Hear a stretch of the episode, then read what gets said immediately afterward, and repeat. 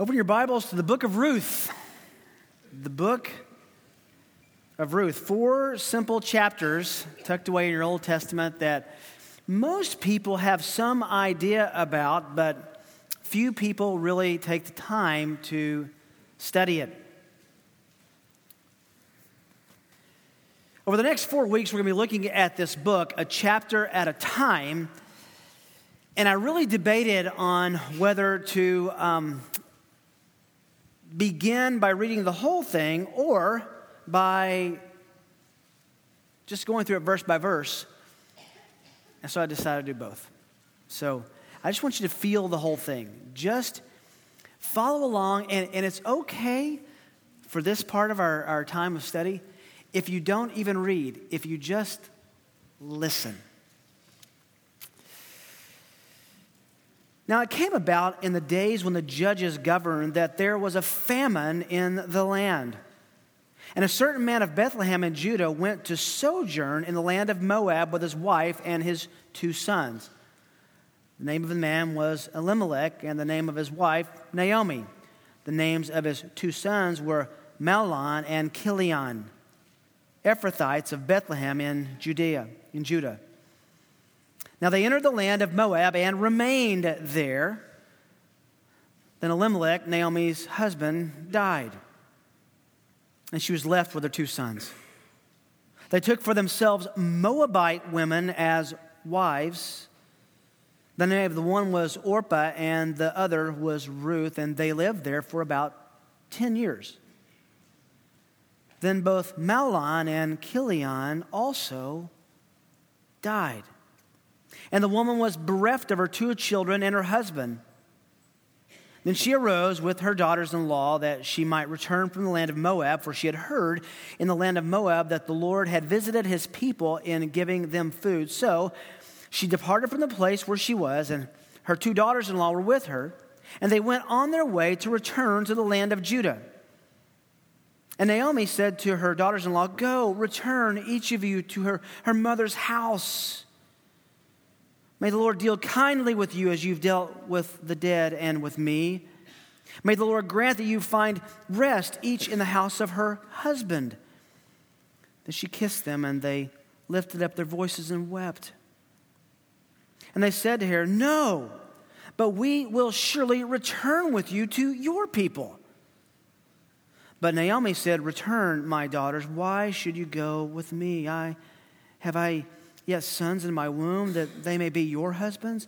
Return, my daughters. Go, for I am too old to have a husband. And if I said I have hope, if, if I should even have a husband tonight and also bear sons, would you wait, therefore, until they were grown? Would you therefore refrain from marrying? No my daughters, for it is harder for me than for you, for the hand of the Lord has gone forth against me. And they lifted up their voices and wept again. And Orpah kissed her mother in law, but Ruth clung to her. Then she said, Behold, your sister in law has gone back to her people and, and her gods. Return after your sister in law. But Ruth said, do not urge me to leave you or turn back from following you. For where you go, I will go. Where you lodge, I will lodge. Your people shall be my people, and your God my God. Where you die, I will die, and there I will be buried. Thus may the Lord do to me, and worse, if anything but death parts you and me. When she saw that she was determined to go with her, she said no more to her. They both went until they came to Bethlehem, and when they had come to Bethlehem, all the city was stirred because of them. And the women said, Is this Naomi? She said to them, Do not call me Naomi, call me Mara, for the Almighty has dealt very bitterly with me. I went out full but the Lord has brought me back empty. Why do you call me Naomi, since the Lord has witnessed against me and the Almighty has afflicted me?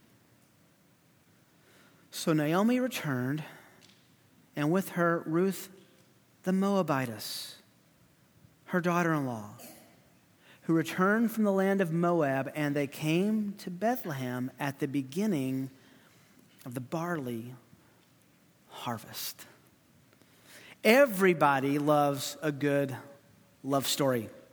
Just listen to the radio. Most of the music on the radio is about love. Someone has estimated that 90% of all the songs ever written in the history of the world has had something to do with love and romance. Survey the best literature in the world. It's about love. Watch the television shows and movies. They're love stories that are typically wrapped in other narratives. I hope it doesn't surprise you to find out that the Bible is full of love stories. Adam and Eve, Abraham and Sarah, Isaac and Rebekah, Solomon and the Shulamite woman, a whole book devoted to their romance. Esther and Ahasuerus. But I think there's one love story that excels them all. And that's the book and the story of Ruth. In its context, this book shines. The first verse is very careful to let us know that this little narrative, this little story, happened during the darkest time in Israel's history. It was the time of the judges. There was no king yet. There were governors who ruled, and very few of them had any righteous governance at all. Let me remind you of the last verse of the book of Judges. You can turn back one page and see it if you want. In those days, there was no king in Israel, and everyone did what was right in his own eyes. And we studied last week in an overview of Judges. That's the law of moral intuition. It's this idea that I can figure out right and wrong, good and bad, best and good with my own intuitive sense. While the majority were quick to live, as this text tells us, everyone did that which was right in his own eyes. There were some exceptions. And we find some of those exceptional people in the time of the rule of the judges here in the book of Ruth.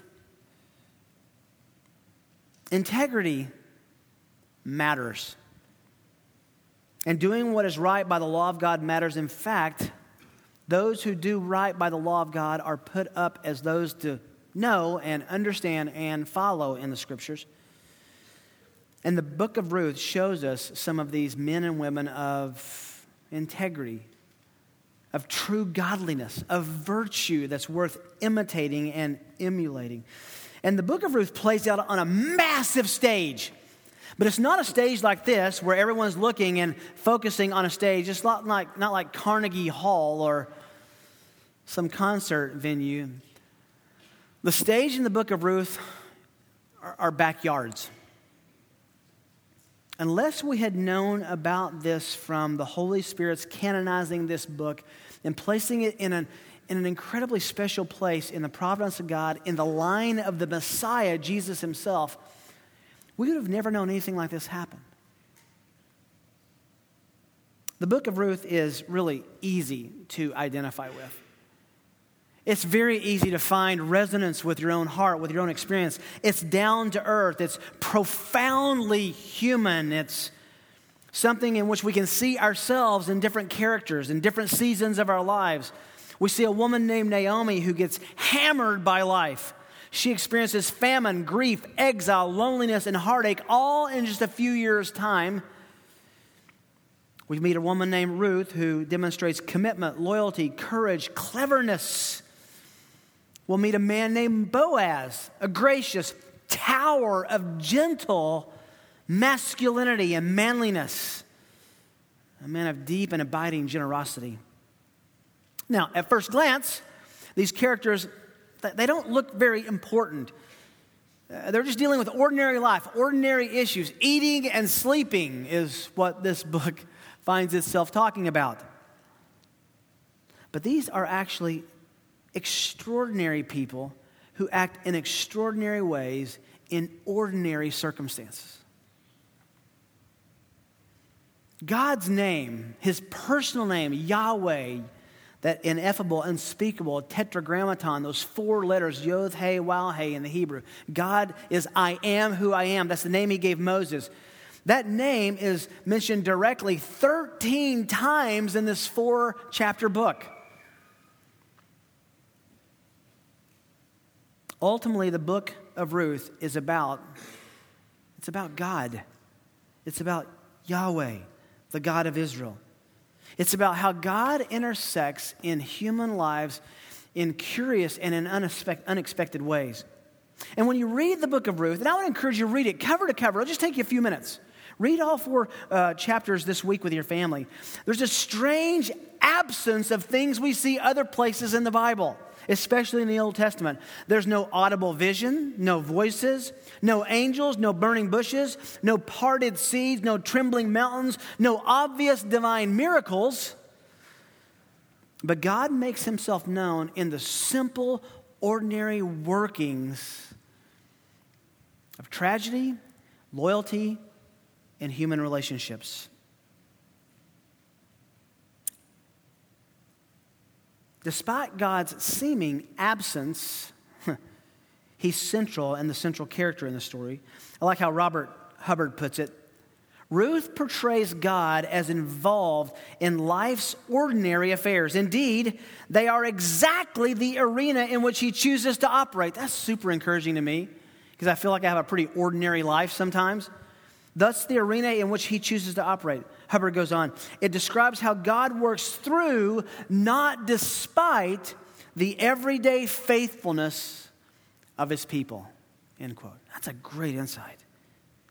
So let's back up. What is this little four chapter book about that follows Judges that happen in the midst of the book of Judges, the, the, the reign of these men and women who governed Israel?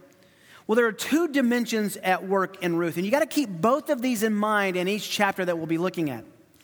First of all, there's what God is doing in the lives of these simple people in Moab and in Judah. It's storytelling at its finest. It's God dealing with the horizontal relationships that exist in Moab, in Judah, in Bethlehem, and, and, and the relationships that develop because of tragedy and how they responded to tragedy. That's on the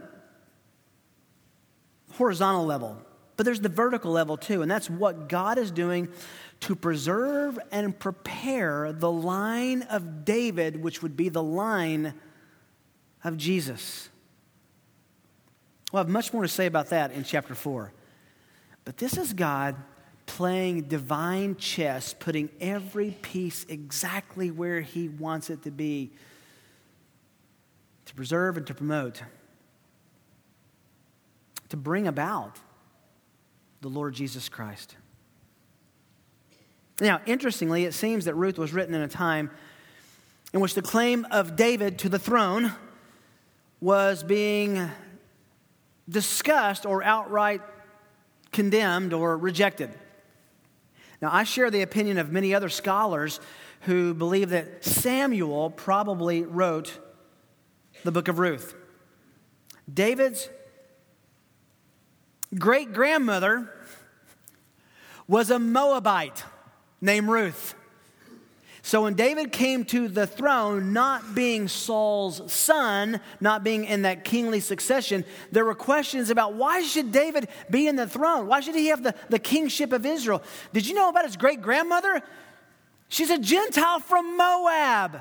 And by the way, Moab, Moab was the son of Lot. That's the time and the day and the origin of Sodom and Gomorrah was an awful place with a terrible reputation. If they could tie David to Moab, they would have a reason to bring him down.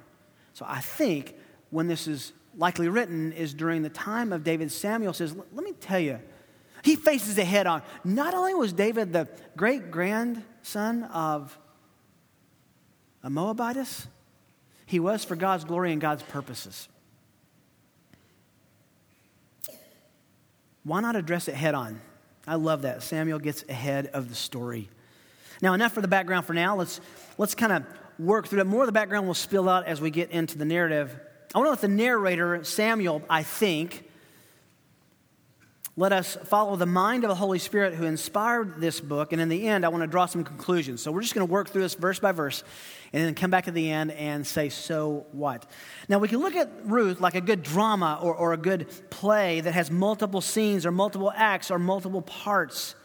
They're evenly divided into these four chapters, and by studying through this book over the next few weeks, it's going to be much like watching a mini series on TV there's a cliffhanger at the end of the first three chapters, and it resolves itself in chapter four.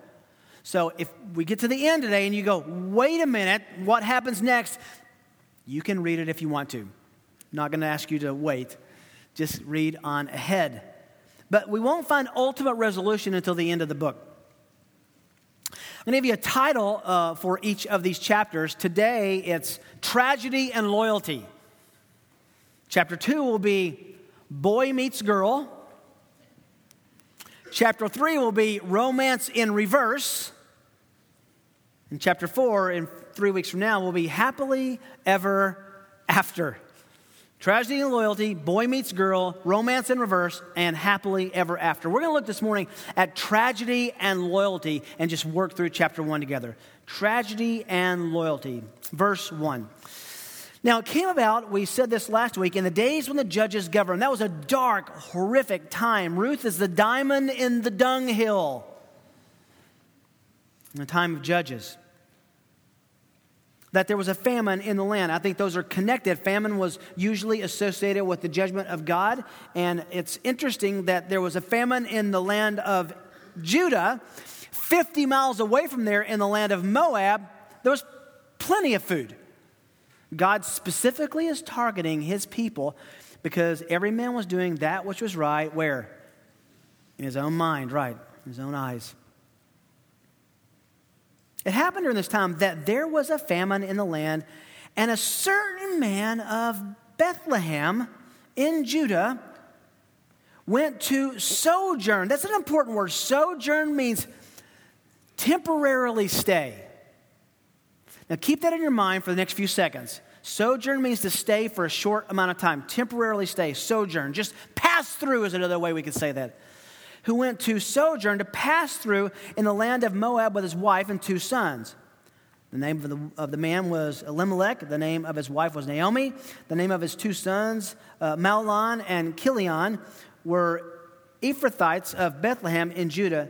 Now they entered the land of Moab to sojourn, and what's the next phrase say? And remained there. This gives us the idea that there was a famine, and they were going to travel down, spend a little time, and make some money, gather some food, and come back home. Elimelech lived with his wife Naomi and their two sons, who were of very close to marrying age. And by the way, marrying age in the ancient Near East was somewhere after puberty and before 15 or 16. Just remember that. He lived with Naomi, their two sons, a few miles south of Jerusalem, five miles exactly south of Jerusalem in Bethlehem. Now, it would have been very obvious to the original readers who knew Hebrew that Bethlehem means house of, does anyone know? Bread, good. House of bread. Isn't it interesting that the bread basket of Israel, the house of bread, had no food? Speaking of the judgment of God against those who were doing what was right in their own eyes, God sends a famine during the time of Judges to discipline and to awaken his people.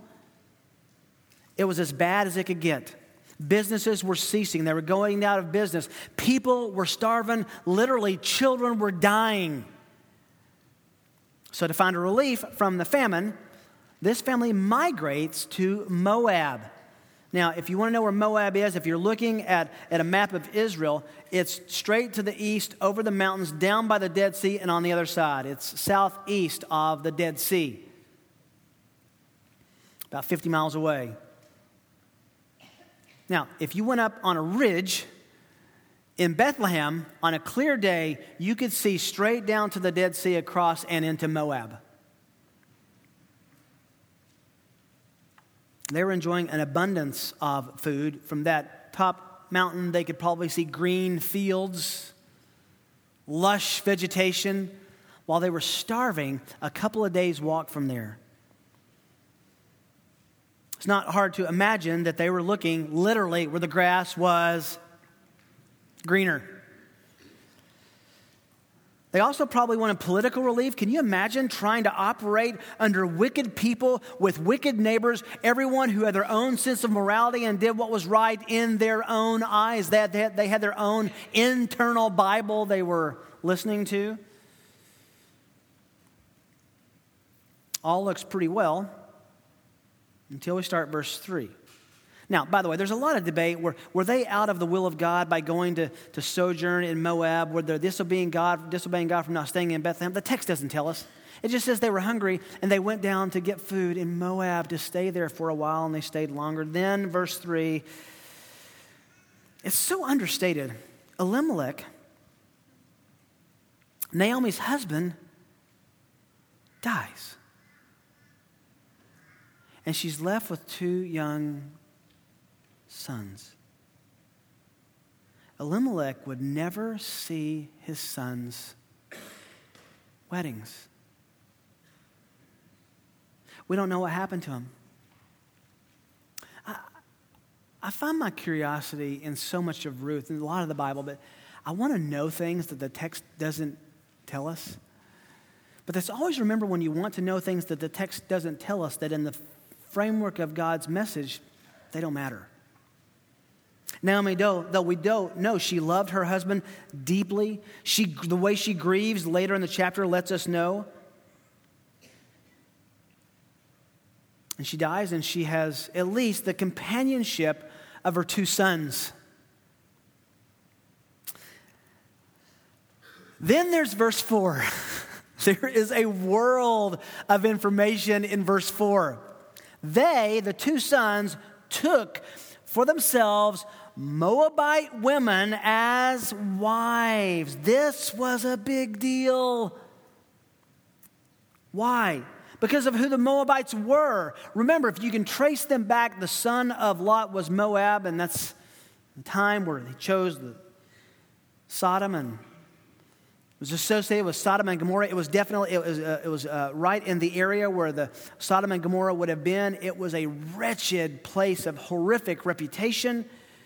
But not only that, the Moabites gave the Israelites an incredibly difficult time. Read Deuteronomy 1 through 5. They, when they were trying to cross the land of Canaan, they lied to them, they, they cheated them, they, they took advantage of them, they warred against them, they tried to kill them before they went over to occupy the land of Canaan. They were wicked, wicked people. So at the end, uh, toward the end of Deuteronomy, Moses says in Deuteronomy 23, verse 3, no Ammonite or Moabite shall ever enter the assembly of the Lord. They should be condemned for even worshiping the God who they have slandered. None of their descendants, even to the tenth generation, shall ever enter the assembly of the Lord, because they did not meet, with, meet you with food and water on the way which when you came out of Egypt. They were brutal to them. They let, let them hunger and, and thirst right in their backyards. In fact, they hired against you Balaam, the son of Beor, from Pethor the, of Mesopotamia, to curse you. And yet, these two young men took Moabite wives. Doesn't sound like much of a short sojourn, does it? This was a mixed marriage. Religiously, racially, culturally, ethnically, it could not have been more different. It would have turned heads in Moab for these guys to walk around and say, He's got a Jewish wife. And were they to ever migrate back to Judah in Bethlehem, well, there's those girls with the Moabite husbands. We meet these ladies in the middle of verse 4. The name of one was Orpah, the name of the other Ruth, Ruth, and they lived there how long? A decade. About 10 years. Now, we find out later why they stayed 10 years. Because the text indicates that's how long the famine lasted. So don't be too hard on them. Now, knowing that most marriages happen when the younger, during the younger teen years, these, this couple probably lived the, the, this, the, these new couples, this, these boys, these young men and their wives, probably lived in Moab at least half their lives or more.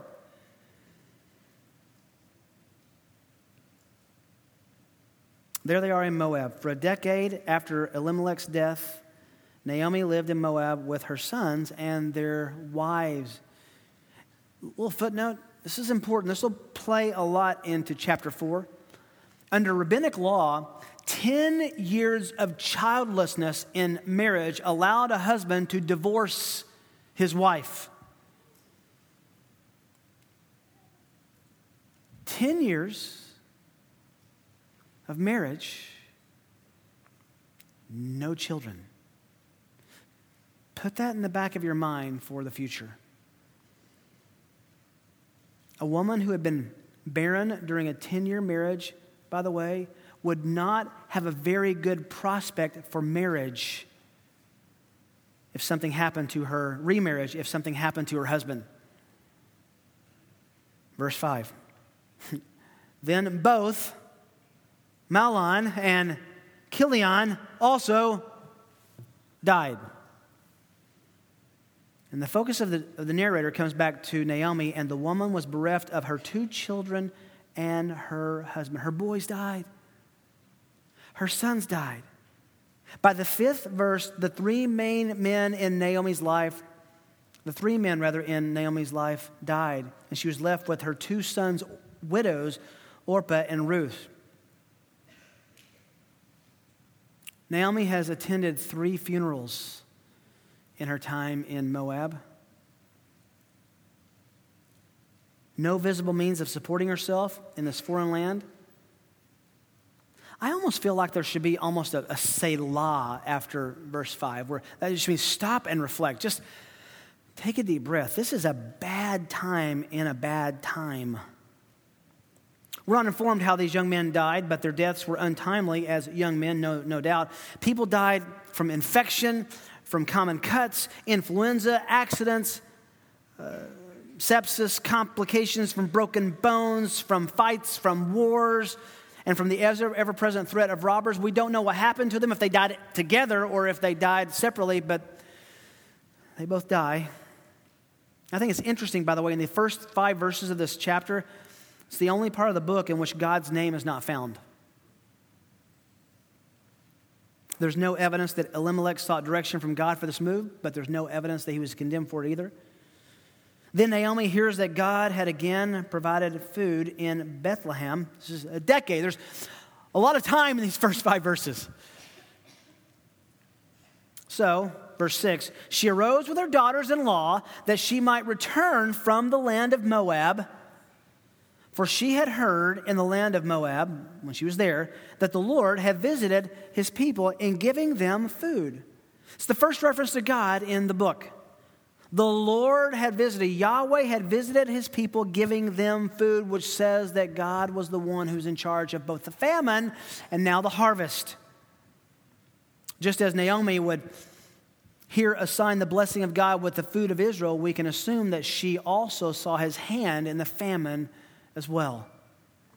So, verse 7 she departs from the place where she was, her and her two daughters in law with her. And they went on the way to return to the land of Judah. Remember, this is a 50 mile journey, just a few days' walk. If you've been to Israel, it's completely uphill. Plenty of time to talk and plan and reflect and figure out what's going to happen next. So she's going to go back, and here's these two despised Moabite women who are going to go with her. Naomi has a clue. She knows what it's going to be like back there, both on the cultural acceptance and their possibility of living the rest of their lives as single women. So she says, verse 8, Go return each of you to her mother's house, and may the Lord deal kindly with you as you have dealt with the dead, their husbands, and no doubt father in law, and with me. These were good women. They have been gracious, kind daughters in law. Verse 9 May the Lord grant you that you may find rest. Menuha in the Hebrew. It means a place to settle down, a home. Find you a new home. Find a new home, rest, each in the house of her husbands. She was hoping that they would find husbands and figuring that they would have a better chance of finding a husband in Moab than bringing barren foreigners up to Israel to find a woman, uh, find a man. That's, that's important. How are they going to find a husband in Israel? Then she kissed them. They lifted their, up their voices and wept. This is a heart wrenching goodbye scene.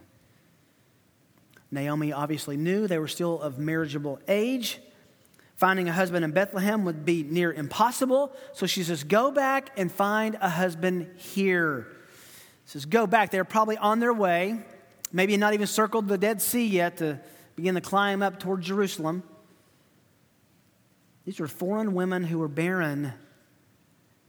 And then there's an unimaginable weeping scene beginning in verse 10. They said to her, No! We will surely return with you to your people. I want to go with you, Naomi, but she says in verse 11, Return, my daughters. Why? Why should you go with me? And then she sets up these rhetorical questions. Have I yet sons in my womb that they may be your husbands? I don't have any more kids. What she's saying there is if it were up to me, I know you and your life and your character, I would let you marry my sons, but I don't have any more. Return, my daughters, go, for I am too old to have a husband. Now we see something that's going to play out in the previous, in the, in the subsequent chapters. She's too old to have a husband. If I said I have hope, maybe to get a husband, if I should even dare have a husband tonight and also bear sons, let's say I have a son, would you therefore wait until they're grown? You're going to wait 15, 20 years to get married?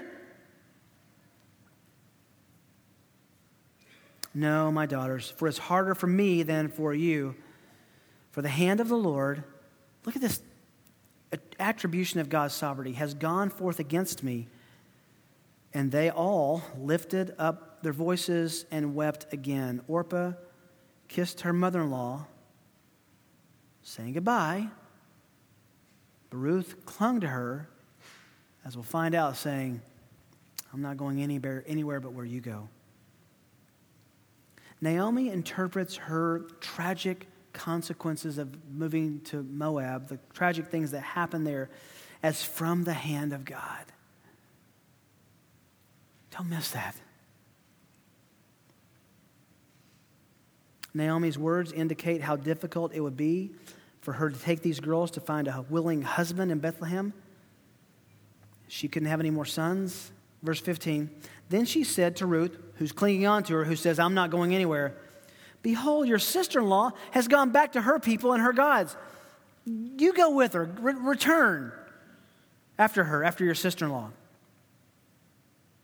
But Ruth said, Do not urge me to leave you. Please do not urge me to turn back from following you. For where you go, Naomi, I will go. Where you live, Naomi, I will live there. Your people, the Jews, will be my people. Have you ever seen an Old Testament conversion? Here it is. And your God will be my God. Now, verse 16, tragically, is one of the most widely misinterpreted and grossly applied verses in the whole Bible. I've heard it used at weddings. This is not between a man and a woman, it's between a mother in law and a daughter in law. I've, I've seen it worn as jewelry between two friends. This is not two friends, this is relatives. And I've heard even a girl who memorized it. she memorized this as a response to when her boyfriend was going to propose to her. She wanted to say this back to him. I guess that's okay. It's just not what it means. It's not referring to romantic love, but family loyalty. And the last phrase in verse 6 the God of Israel becomes Ruth's God. She becomes a Jewish proselyte, a convert. Not only will Israel, the God of Israel rather, become Ruth's God, he will be the one who she worships. That Moses said, this is a bad idea.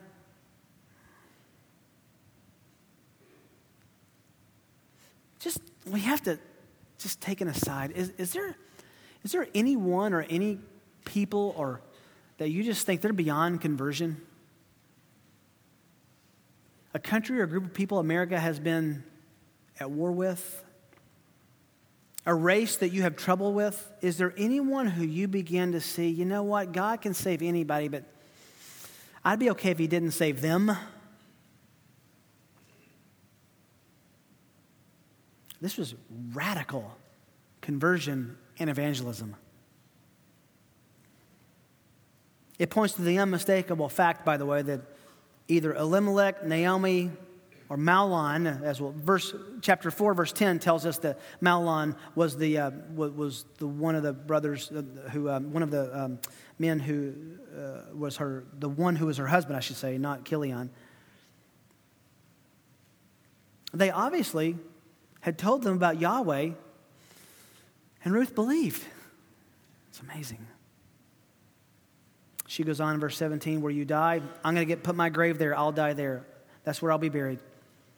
Thus may the Lord do to me and worse, if anything but death parts you and me. May I be cursed and die if I don't follow you. Verse 18 is really sweet. When Naomi saw that Ruth was determined to go with her, she said no more to her. So they both went, verse 19, until they came to Bethlehem. Now, the narrator cleverly leaves out answers that I would love to know. I have questions for. Where did they stay when they got to Bethlehem?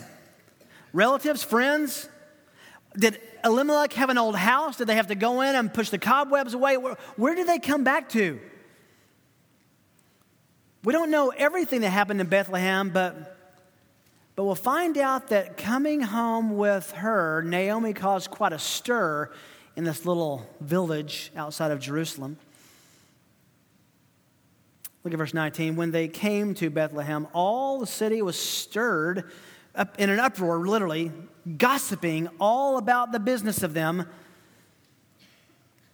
And the women said, is this Naomi? Now, apparently, they didn't say this just about her, but they said this to her. Is that you, Naomi? Because she says to them in verse 20, Do not call me Naomi. Her, her, her name, Naomi, means lovely, pleasant, content. That's her name. That's what it means. She said, Call me Mara or bitter. That's what that means. For the Almighty El Shaddai, the God of the patriarchs, has dealt very bitterly with me.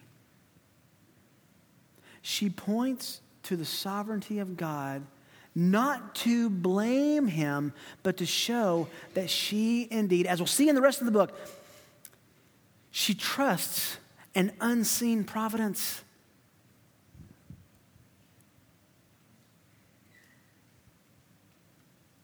I went out full. Literally, her life lacked nothing. She left rich and returned poor. I went out full, but the Lord has brought me back destitute, empty. She's obviously talking about her husband and two sons because of their family did not go out full of blessings. They went out hungry. She went out full of relationships and came back empty of those that she left with. Why do you call me Naomi, since the Lord has testified, witnessed against me, and the Almighty has afflicted me? Listen, she's not blaming God. She's rather acknowledging God's sovereign providence in her difficulties. She left with nothing, came back with, she came, left with everything that was important to her, came back with nothing, but she left nothing to chance. She didn't blame any chance or problem. She looked to God as the the divine author of her circumstances. Now, there's an amazing but difficult theology here. In Naomi's theology, there was no other sovereign force in the universe except God. She didn't dismiss God from her difficulty. She embraced God in her difficulty. Do you have a theology for suffering? Do you have a theology for difficulty?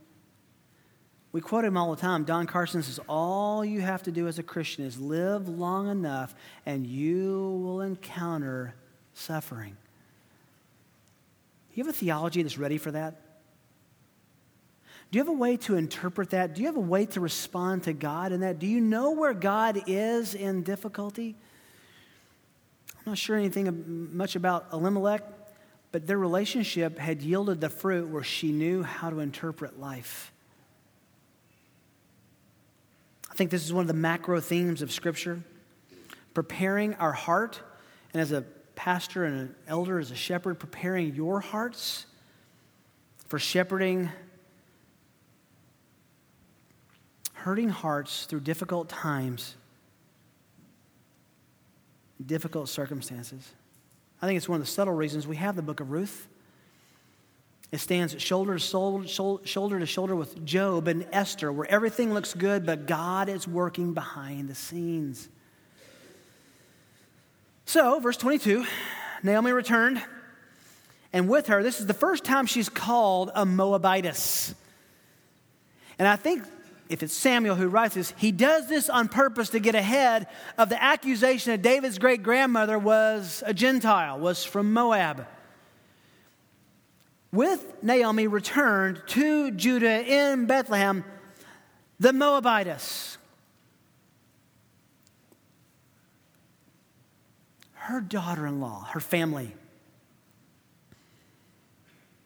who returned from the land of Moab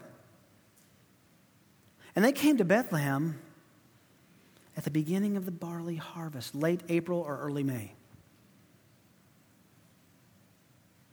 There she is, Bethlehem, with this woman from a despised people, a begrudged people, who Moses said, Don't even let them uh, assemble with you. Now, that's obviously unless they embrace Yahweh your God which Ruth had done.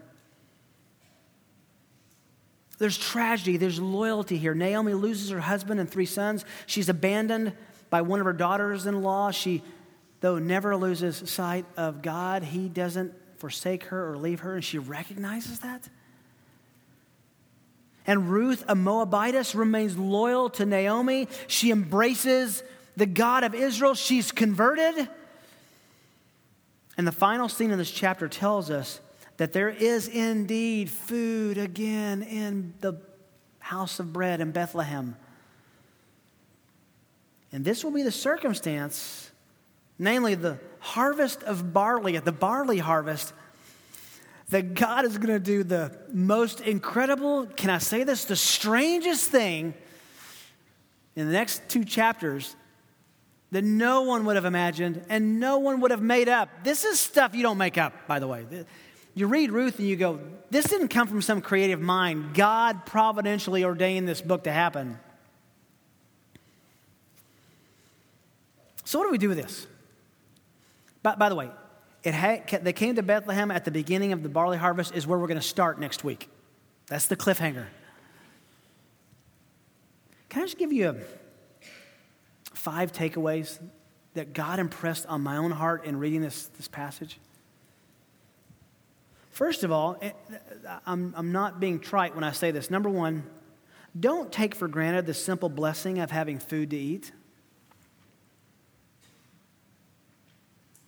Don't take for granted the simple blessing of not being in a famine, of having food to eat. Think of the Lord's Prayer. Give us this day our daily bread. Have any of you ever really prayed that because unless the Lord intervened, you wouldn't eat that day? I doubt it. We're so blessed. You don't even know, not only do you know where the next meal is coming from, you probably have enough in your cabinets and refrigerator to last you a significant amount of time if, if you had to. Don't take it for granted. We are swimming in the flood of God's blessing by knowing where our next meal is coming from. Think about that today when you ask the blessing, whatever we say, you say the blessing, you express thanks at lunch.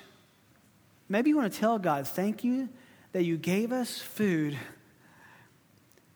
that you likely didn't even ask Him for. It's amazing. Don't take it for granted. That was a significant issue in this narrative. Number two, be careful taking shortcuts around difficult circumstances. Be careful taking or attempting shortcuts around difficult circumstances. They thought they were going to go sojourn in Moab. Everything was going to be great. They would stay there, get some food. The famine would go away. They would return home. Three of the four people who went to Moab were buried in Moab. And it's easy to remember that God can be trusted in every circumstance, no matter where we are.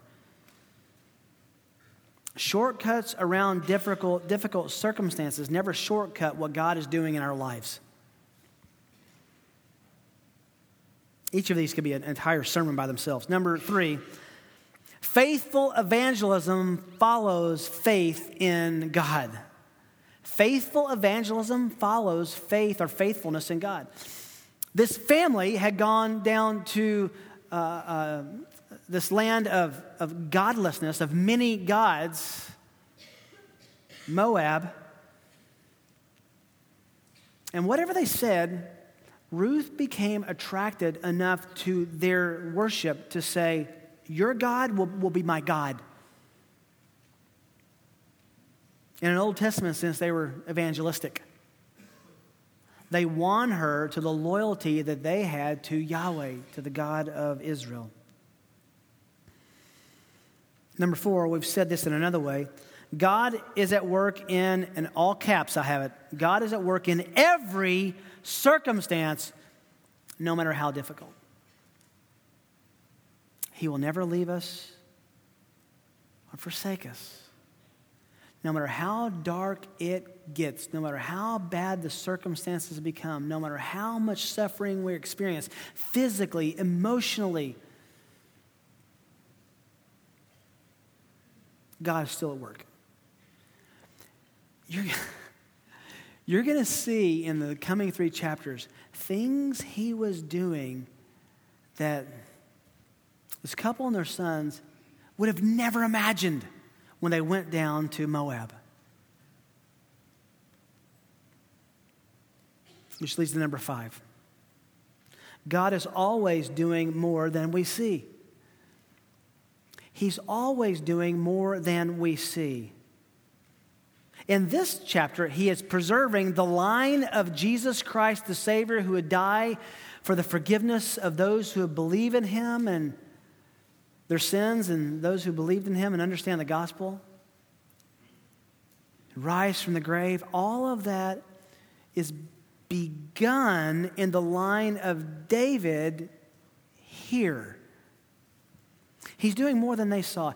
Do you believe that God is doing far more than you see? God is doing tens of thousands of things with you sitting here right now and not sitting somewhere else and sitting by you who you are and not sitting by someone else and driving where you're going to go and not going another place. He is doing tens of thousands of things. Do you just recognize it? Do you believe it?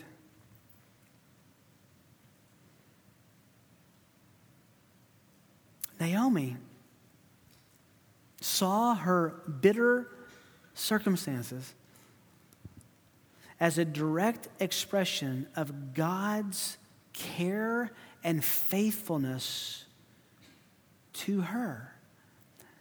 And by the end of the book, she and we will understand that in an amazing way.